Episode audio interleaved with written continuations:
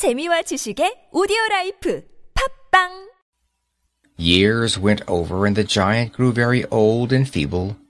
He could not play about any more, so he sat in a huge armchair and watched the children at their games and admired his garden. I have many beautiful flowers, he said, but the children are the most beautiful flowers of all. One winter morning he looked out of his window as he was dressing. he did not hate the winter now, for he knew that it was merely spring asleep, and that the flowers were resting. Suddenly he rubbed his eyes in wonder, and looked and looked. It certainly was a marvelous sight. In the farthest corner of the garden was a tree quite covered with lovely white blossoms.